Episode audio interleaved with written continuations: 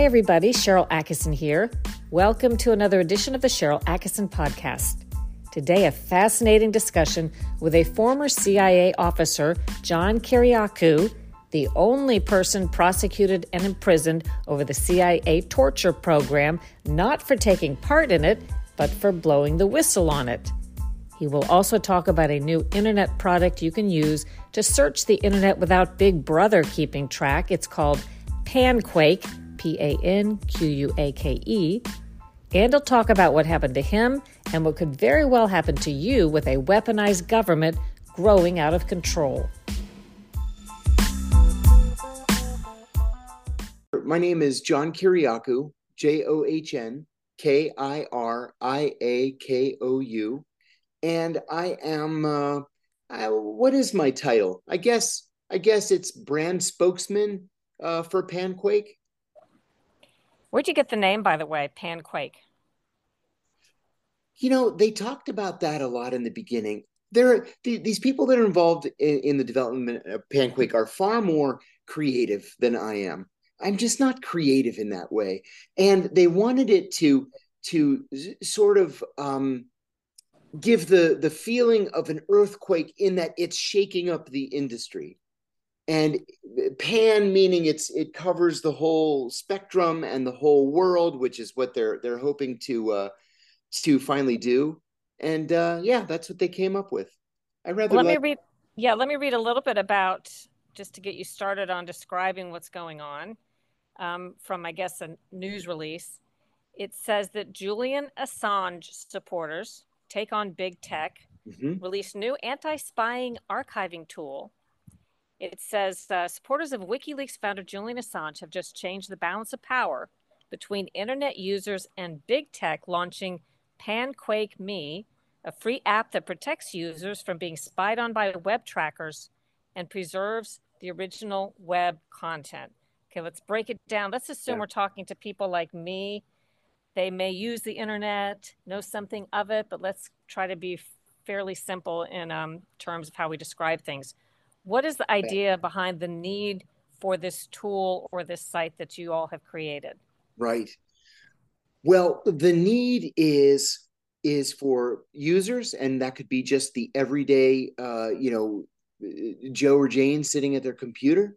Uh, it could be it could be journalists. It could be activists who just don't want to be tracked. And and for me as a user, that's the most important thing here.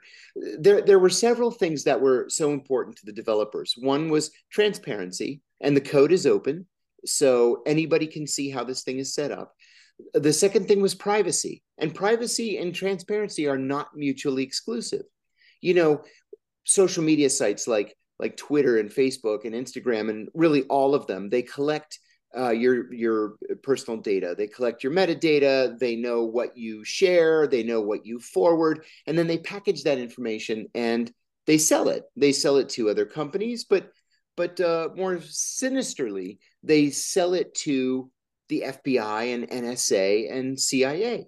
And how if, do we know that? I, I believe you. Oh, how do we the, know uh, that they have contracts with them that we're able to see, or what? Yeah, through the Freedom of Information Act, there was actually a statement by the FBI just a few weeks ago in which they said that now instead of going to a court and asking for a warrant or a court order to uh, purchase metadata, I mean to uh, to to get metadata, they just purchase it directly from the from the social media company, which is perfectly legal because when you open an account like let's say when you first set up your your facebook account the terms and conditions include a provision that you do not own the data.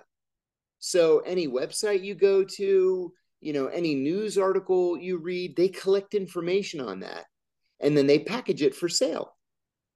And so literally everything you do on the internet um, can be purchased by the FBI, NSA, CIA, or frankly, anybody else. But if you've agreed to that, let's say you have a Facebook account, right, and you visit things outside of your new development, outside of the thing that y'all have developed, is Facebook tracking what you do when you're not logged into Facebook somehow, or is it only the stuff oh, you're doing while you're logged in? No, that's a great question. Uh, and you know, for a long time, people suspected that Facebook was tracking them continually. And finally, Facebook came out just in the last year and said, yes, that they do actually track us. For example, um, I was talking to a friend of mine on the phone. I was not on Facebook. I was just on the phone. And I was telling him, oh, you know, I'm I'm accosted by lunatics all the time. And, you know, there was this woman that came after me and she she had fantasized that that we were engaged and and she actually flew to Washington with a gun to shoot my wife so that she and I could be together. And he said, "Oh, buddy, you know what you need? You need a concealed carry class." And I said, "Yeah, but I'm not allowed to carry a gun." As soon as I hung up the phone, I went on Facebook and literally every single advertisement was for a concealed carry course in my area. Wow. So, yeah, isn't that awful? So, yeah. you know, it's like it's like another example. Um, I told my sister, "Oh, I need to buy a new desk. I don't like my desk; it's really old. I want one that has, you know, a USB port." No sooner did I hang up the phone, I go into the Pittsburgh Post Gazette, and every pop-up ad on the Pittsburgh Post Gazette is for a computer desk. You know that that's just not acceptable. Many of us, I think, don't want to live our lives like that, or we're tired of living our lives like that, and we want to be able to to surf the web or read an article or communicate with friends or colleagues or journalists or whomever and just not be tracked. That's what this is. Well, bef- before we go into some more details about Panquake or panquake.me, um, it wouldn't stop that, would it? Like if you're if you're uh, you have a Facebook account and they're tracking you and you're on the phone, but you're not going through Panquake, Panquake can't impact that, can it? No, that it won't impact. But what it can impact is if you want to send somebody an article, for example.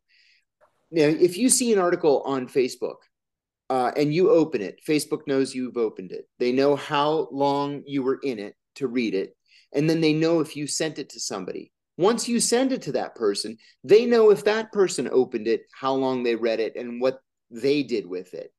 What you can do at Panquake is um, you can you can go into the site. It's something called a link shortener, right? So you go to pnqk.me, you put in the URL there, you're able to read the article. It cleans your links of any marketing or ad tracking cookies. Um, you're able to send it to somebody else through the Panquake site, and then it actually archives the link. You know, one of the things that that I hate, and I'm sure that you do too, because you're a you're a prominent journalist and you've done it for a long time, is you'll use something as a source and then the link goes dead. And so you go back to it a year, two years, five years later, uh, because you want to refer to it, and the link no longer works. But Panquake will archive the link so that it will always be available to you. You'll as never. As long as you save it in the new shortened translated version that you got. Right, which the site does for you. Cool. Yeah. Well, I think one we should discuss one of the things people ought to consider today is it's one thing I guess it's less nefarious in a way if people are trying to advertise, send their products to you, listen in on you and track you, you know, to send you advertising. Not that that's good, but you agree to that and that's the presumed correct goal. But we now have learned so much about what the government is doing. So the government can access this data in many different ways and use it against you in ways you never imagined, even if you've done nothing wrong. Oh my God, that's so yeah, true. Find so out true. if you happen to be in a city like Washington, D.C. on January 6th, even if you broke no laws or did nothing wrong, Amen. you may end up by your behavior being able to be tracked there and targeted unfairly by this, you know, weaponized institutions, the institutions we now have that are so politically weaponized. You're absolutely right. Absolutely right. You know, companies or the government can um, can tell a lot just by your metadata, right? They don't have to interview you. They don't have to put a team of spies to surveil you and track you just from your metadata they can get a pretty darn good view of what you're doing on a day-to-day basis and how you're living your life like you say even with your phone off or in airplane mode they can still track you to within three feet of your location and besides that what if you what if you are you know chatting with let's say an abortion clinic or a boyfriend or girlfriend or you know a psychiatrist or psychologist don't you think you deserve a little bit of privacy i think so. well, so and not that they deserve to butt into your life anyway but the conclusions they may mistakenly draw exactly. from your histories as a journalist i sometimes look for in, incorrect information. You know, one of my big gripes about all the censorship is sometimes I want to see what people are saying that may not be right or may be right, but other people are trying to disparage it. I don't want a third party divining truth for me. And by the same token, I may be researching predators, but you could look at the search history for me and wrongly assume that I am a predator. There's all kinds of oh yeah with the government peeking into your private life, of course. Oh, you're absolutely right. Can you imagine how potentially dangerous that is? It's just awful. You know, for me, because of my background, I'm really worried about the national security state uh, gathering and then misusing this kind of information. But you make a very important point right there. It's not just, you know, John has a beef with the, the national security state. It's that every single American is potentially at risk. Tell me a little bit about your background. Sure. I spent 15 years with the CIA. Uh, the first half was as an analyst on the Middle East. The second half was in counterterrorism uh, operations. Uh, I rose quickly uh, at the CIA and I became the chief of counterterrorism operations in Pakistan after 9 11. I led a team of, of counter uh, counterterrorism officers in a series of raids in March of 2002 that resulted in the capture of Abu Zubaydah, who we believed at the time was the number three in Al Qaeda. He was not the number three. The CIA just a few months later began torturing Abu Zubaydah. I went back to CIA headquarters and and became the executive assistant to the CIA's deputy director for operations. And um, I objected to the torture program. Not only did I object to it, I refused to be trained in it. I was the only person of the 14 approached to be interrogators to refuse the ter- the uh, the torture training, uh, which, as you might imagine, damaged my career. But uh, but I didn't care, and I I waited for somebody to come out and say something because this torture program was so patently illegal to me. I just expected that somebody would come out and say something. That never happened. And so, five and a half years later, in 2007, I said something in a in an interview with Brian Ross at ABC News, I said the CIA was torturing its prisoners, that torture was official U.S. government policy, and that the policy had been personally approved by the president. As you might imagine, the CIA filed a crimes report against me with the FBI, and the FBI investigated me for a year, from December of 2007 to December of 2008. And they determined at the end of that year that I had not committed a crime, and they closed the case. So three weeks later, Barack Obama becomes president. John Brennan becomes the deputy national security advisor for counterterrorism.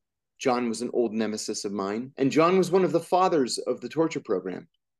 And so he asked the Justice Department to secretly reopen the case against me. I had no idea that for the next three years, and this is why Panquake is so important to me, the next three years, my phones were tapped, my emails were being intercepted, FBI agents were following me everywhere I went. And then in January of 2012, I was charged with five felonies, including three counts of espionage for speaking to ABC and to the New York Times. Of course, I hadn't committed espionage, and the espionage charges were dropped. But uh, but I finally took a plea to to violating the Intelligence Identities Protection Act of 1982. Um, I'm only the second American that was ever charged with that crime. And uh, I did it to make the whole thing go away. I'm proud to say that in the end, I was vindicated because everything I said was true. I had great support from the likes of of John McCain, for example. but uh, but I, I served 23 months in a federal prison and came out with a, a new appreciation for for privacy on the one hand and for government transparency on the other. And then when when Suzie Dawson and this incredible group of tech geniuses i don't even know what else to call them because you know we have these calls and they're talking about the system and i'm like god bless them because i don't know what the heck they're talking about. It's so sophisticated. But then at the same time it's so simple. You know the the the technology behind it is sophisticated but the the ease of use is such that anybody can use it. I'm i'm older than you are. I, I i'm not a luddite but but you know i don't want to get too down into the weeds and you don't have to with this. So anyway i have this appreciation for transparency and um and privacy and this sort of puts it all in one package for me. That's why i i agreed to to uh, join up with them. I think they have an amazing idea and i'd like to be a part of it just to digress for a moment when the fbi was following you around and your phones were being tapped and all that stuff mm-hmm were you aware of it? Were there signs or signals, or was it something you found out about in retrospect? No, I had no idea. And I'll tell you what, I was a surveillance detection instructor at the CIA. And I never bothered to look because I, you know, hadn't done anything wrong. And so I had no idea that I was being followed. I had no idea that my phone calls and emails were being intercepted. And then, just like you said a moment ago, they'll take these these uh, emails completely out of context and then try to use it against you. Yeah, and that, that happened to me repeatedly. That happened to a um, gentleman professor who'd been accused of being a Chinese spy by oh, the FBI. Yeah, yeah Wen Ho Lee. Well, him too, but I, actually, there's a whole series of them and there's one more recent with an ongoing case he has against the FBI. They had looked at his emails and they claimed that he stole kind of stole technology for an invention and provided it oh, to the Chinese unfairly. And yet, a true read of what was behind the emails had nothing to do with the supposed invention that the FBI misread it about, which was proven. They dropped the charges against him. But, like you say, you know they can see things that aren't there in your email so whenever i hear people say and they do say this i don't care if they look up my stuff i don't do anything wrong right you need to be thinking a lot harder about that because that's that's really not the danger is that they're going to get you for doing something wrong. Oh so true. One of the things i learned in this whole experience is if they want to get you they're going to get you. You know they can pour through everything that you've done over the course of years through your emails and like I said through your phone calls and they can patch something together especially in the Eastern District of Virginia where interestingly enough Julian Assange's case would be heard were he to be extradited to the United States. It's where Ed Snowden has been charged. I was charged there. Jeffrey Sterling is charged there or was charged there, uh, Zacarias Moussaoui. It's it's called the espionage court because no national security defendant has ever won a case there. And you know, when your jury is made up from people or of people from the CIA and the Pentagon and the FBI and intelligence community contractors, you don't have a prayer. So who are they going to believe? The guy who's charged with multiple counts of espionage or the FBI agent who's on the stand uh, testifying against him. It's it's like you can't win. You know, there's the old joke that that uh, a, a, jury would convict a, a, ham sandwich. Well, it's absolutely true in the in the Eastern District of Virginia. And uh, uh not to digress myself, but I'll tell you another thing. Um, I uh, refused to take a plea for a very very long time, right up until the bitter end. And my best friend's wife has an uncle who was OJ Simpson's jury consultant. So he agreed to help me for free. And he flew up to Washington. He lives in Dallas. And we got him a security clearance so he could go through the, the 15,000 classified documents that the government had turned over to us in, uh, in Discovery. And finally, after going through everything, he said to me, Listen, He said, if we were in any other district in America, I'd say, let's go for it. We're going to win this thing. But the Eastern District of Virginia, where your jury's going to have people from the CIA and the FBI and the DOD, he said, you don't stand a chance. You should take a deal. And I still refuse to take a deal. And this is something I've told Julian Assange's uh, attorneys. I still refuse to take a deal. And that morning that I refused, my lawyers came to my house at seven o'clock in the morning. One of them said, the gruffest of the three, said, You stupid son of a bitch, take the deal. The second one said, If you were my brother, I would beg you to take the deal. And the third one got right in my face and he said, You know what your problem is? Your problem is you think this is about justice, and it's not about justice. It's about mitigating damage. Take the deal. And so I took it because when they've got all of this circumstantial evidence against you in the Eastern District of Virginia, you're likely not going to testify on your own behalf, which of course is prejudicial against you, even when it's not supposed to be. Um, and you've got a jury that's stacked against you. You have no choice. Well, I think that's another frightening thing about our system that today the ordinary American, if they try to go up against the government, not only with the financing, the deference they get with the courts, financing yep. meaning endless amount of taxpayer money, the staff right. they have, that's right. Nobody can beat, you know, nobody. It's very, very difficult to beat the government. And in my case, I'm suing the government, so I'm the one that's trying to get, you know, accountability for the spying on me or the spying yes. against me, since the Department of Justice won't hold its own accountable. And it's much the same. They have unlimited taxpayer money to delay and obstruct. The courts let them have every extension they want, it seems, let them not meet their deadlines with no impunity. But if I were to miss, you know, a single day, I think oh, the whole forget it. would be thrown out. That's Defendants right. Don't have to answer their complaints. I mean, nothing seems to make sense, but the deck is just what you know is the deck is stacked against you. Oh, it absolutely is. You know, the government spent six million dollars to uh, to prosecute me. Um, I still owe my attorneys one million one hundred and fifty thousand dollars that they'll never see. I only paid them fifty thousand. It was everything that I had, but that's what the government counts on.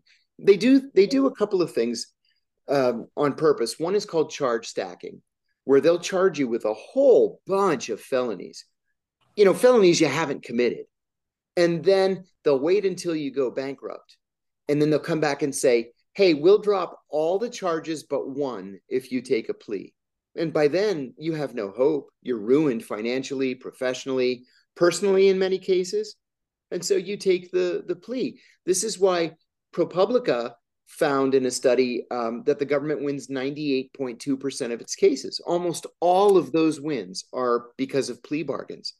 And the other thing they do is venue shopping.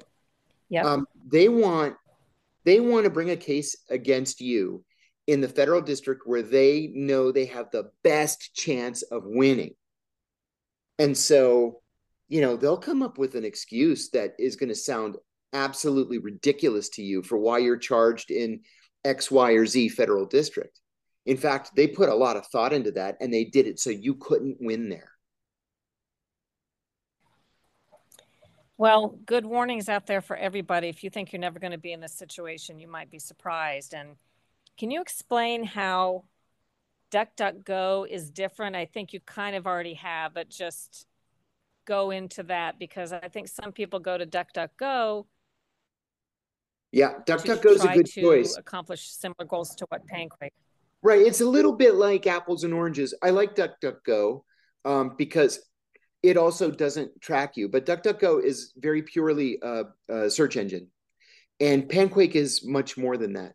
Panquake, Panquake.me, for example, can be used as a search engine, and like I said, it's not going to track you. It's not going to keep your data. It's not going to tell the government uh, what you're doing or with whom you're doing it. Uh, and then Panquake, uh, writ large, is which is not yet completed, but is is deep in development. It's a social network akin to Twitter, or to Facebook, where once it's done, you're going to be able to do everything on Panquake that you can do on those other social media platforms. And one of the one of the interesting things about Panquake too, and like I say, it's not completed yet, but they're they're getting there. But uh, so I'm getting a little bit ahead of myself. But one of the the cool things is that through this entire process of development, the developers have relied on recommendations from beta users. And so to watch this thing develop and change as it's matured has been an amazing thing to see. And you know, somebody asked me just yesterday, well, once this is done, if they're not going to target advertisements at you and they're not going to collect your data and sell it, how do they make any money? And it's actually very simple. It's going to be a subscription model and it's going to be reasonably priced. So right now, even even pre-completion, for three dollars a month, you can be a beta user. They've they've reserved several thousand um, spots. They have some left. Three dollars a month. Once it's up and running and out there, um, it's five dollars a month. And so you're not going to be tricked into providing your data so they can make a profit. You know, it's it's a very honest uh, plan, a very honest business model. And this is a crowdsourced project, is that right? The funding for for this? Yeah, it's crowdsourced, and it's something that they're very uh, proud of. So, if people want to learn more, because I sense based on what you said, there's going to be a lot more functionality to this in the future. So, it's something that people I think are going to have to be interested in for philosophical reasons and want to support, you know, absolutely get involved in. Where should they go? First of all, to use it, you can give that link again, but also just to learn more about it. Sure. Um, so check out panquake.me, P A N Q U A K E dot M E, panquake.me, and check out panquake.com. Um, it's it's turning into something great. I want to encourage people to check this out, even if it's a little bit of work on the front end. And here's why. We've long been talking about the social media agencies and these big companies capturing us. I say that they sort of did a bait and switch. They got us to use them almost exclusively with the promise of freedom, let's say Twitter um, the idea that we could have open exchanges of ideas and open access to information on the internet. And then they switched everything around. They colluded with the government and corporations to do quite the opposite. Once we became totally reliant on them, we're now sort of trapped with these big companies and mm-hmm. so convenient to use this they develop. So people have been asking the last few years, how do we get out of it? Well, no one knows exactly how the paradigm will sort out, but it's things like this that people are trying that could be the game changer. And there's lots of them. But I think we ought to all be willing to spend that little bit of extra time to give these things a shot and try to change the things we don't like about our information being manipulated and our privacy mm-hmm. being interrupted. I, I couldn't agree more, Sharyl. Until I went through this experience, you know, of my own, I never even thought about protecting my privacy and my data you know, I, it just never even occurred to me as as being an issue. And then when I I did go through this awful experiment or experience both, um, and started seeing what was happening to to other uh, people, especially to journalists. You know, I remember back in I guess it was like 2016 where where um, a journalist with the Washington Times who happened to be married to a guy who worked at I think it was the Department of Education uh, the the police raided raided his house uh, looking for some file that he had taken allegedly from the Department of Education. The den in their house was used by her for her journalism. And they went into the den and they took her reporter's notes. They just confiscated them. And it's like nobody nobody really seemed to care or to object and it was just such an egregious violation of her privacy i started thinking man what are we where are we headed we got to do something to protect ourselves i feel the same way i remember that case can't i feel like it was atf or something that he whatever he was involved in yeah something and like that it's been very disappointing including in my case that case to have the journalistic establishment not step up and do more of an outcry. And they too have been captured by yes. you know, forces and influences. And it's been it's very disappointing because, you know, on the one hand, there there are watchdogs for government that exist, but the media was one of the most powerful ones. Yes. By and large, the media has abdicated its responsibility. That watchdog has gone away. They're all kind of on the same teams. It's very difficult to get accountability. Hey, after a short break, we're going to talk for just a moment about Julian Assange.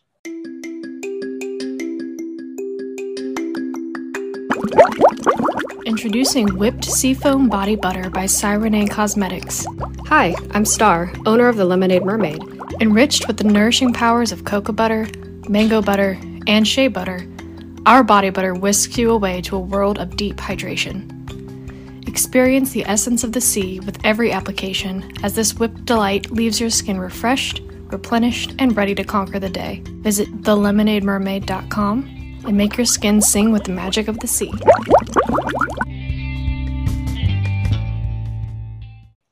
So I know you know Assange or you're in touch with people who are in touch with Assange. Is there a simple way to give a very short background of what happened to him and who he is, who he was when he got in trouble. Because back in the day, when he first started WikiLeaks, I thought he was sort of the darling of the political left for some of the right. things that he was exposing and doing. But if I'm correct on this, he ran afoul of the left when some of the documents he exposed or his site exposed involved unflattering things about Hillary Clinton and the Democratic National Committee when she was trying to be president, so on. Can you give us a little background? Right. Um, Julian Assange is the co founder of WikiLeaks. WikiLeaks is the world's foremost organization dedicated to uh, transparency, especially to government transparency. Um, to tell you the truth, the American government didn't pay much attention to Julian Assange until 2009 when um, he released a tranche of documents provided to him by uh, Bradley Manning, later Chelsea Manning.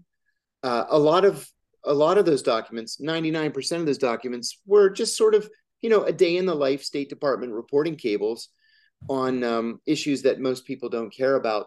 Some of them were embarrassing to the uh, to the government, but what he also uh, included in that tranche was something that came to be known as the collateral murder videos. Uh, this was a, a, military video of helicopter gunships in Iraq uh, killing uh, killing journalists, uh, cameramen for for Reuters, and then firing on the uh, the rescuers and the ambulance that was that was dispatched to help them. They they killed several people and then it was covered up by the government. Well, Americans had no idea that the military had done this until Julian Assange said so.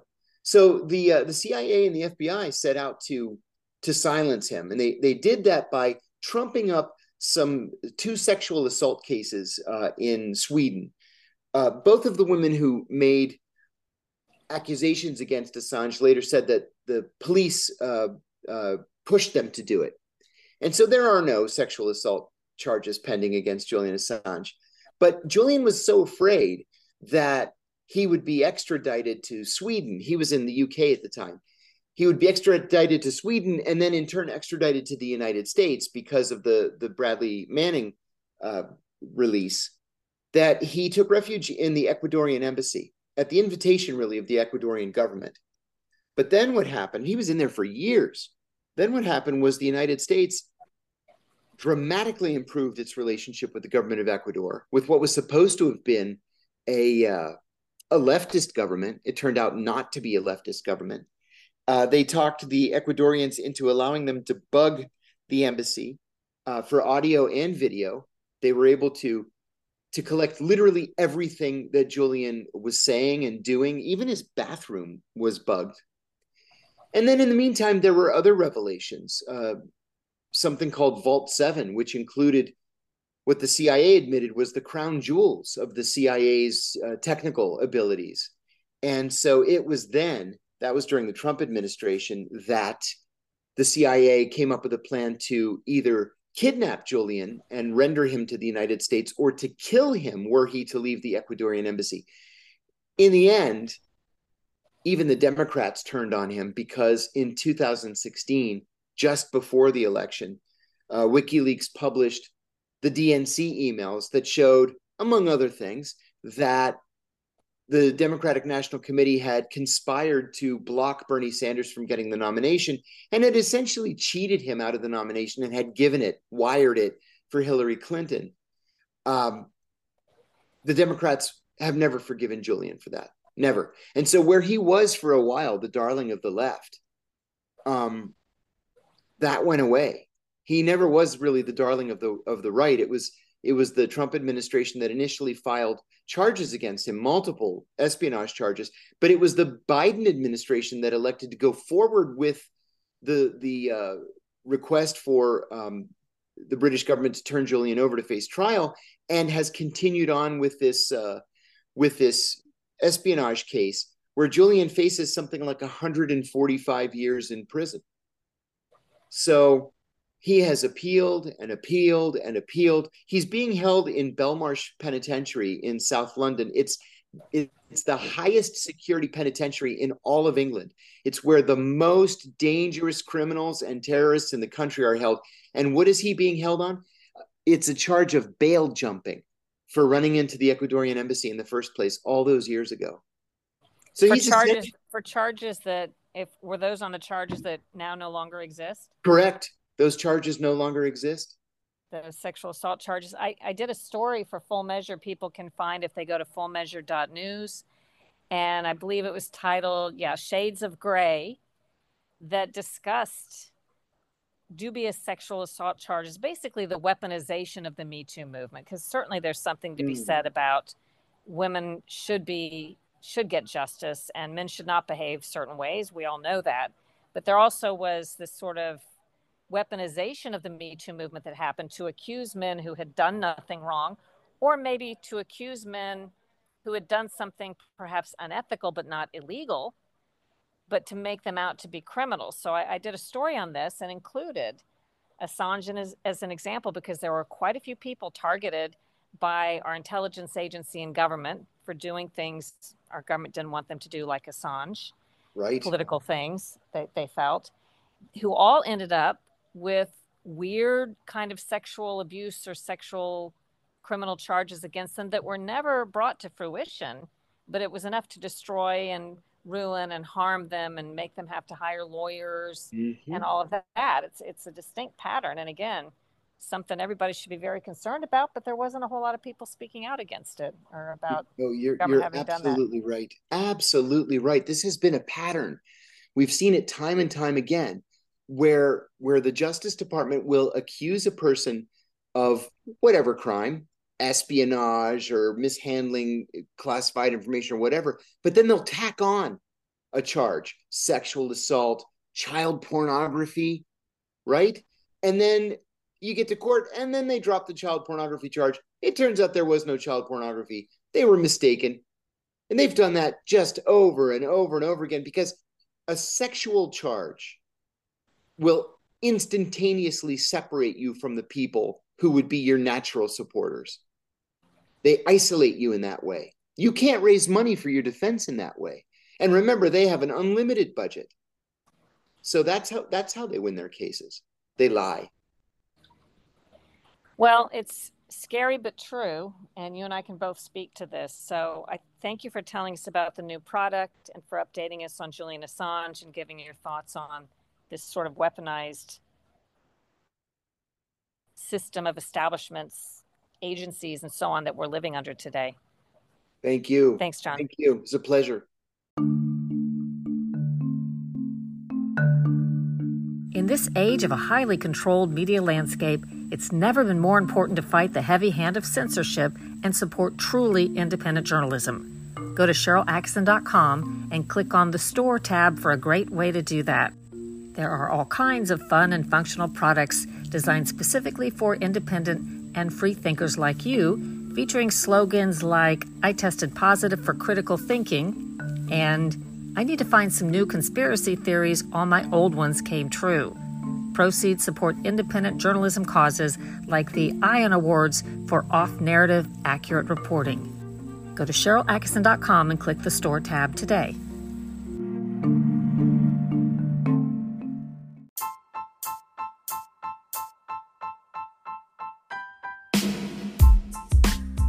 Thanks for listening, everybody. I hope you enjoyed today's podcast and that if you did, you'll leave us a great review, subscribe, and share it with your friends. Check out my other podcast, Full Measure After Hours. And now you can support independent journalism causes by visiting SharylAttkisson.com and clicking on the Store tab. There are some thought provoking and fun products designed exclusively for independent and free thinkers like you, such as products with the slogan, I need to find some new conspiracy theories. All my old ones came true. Proceeds benefit independent reporting causes. Do your own research, make up your own mind, think for yourself.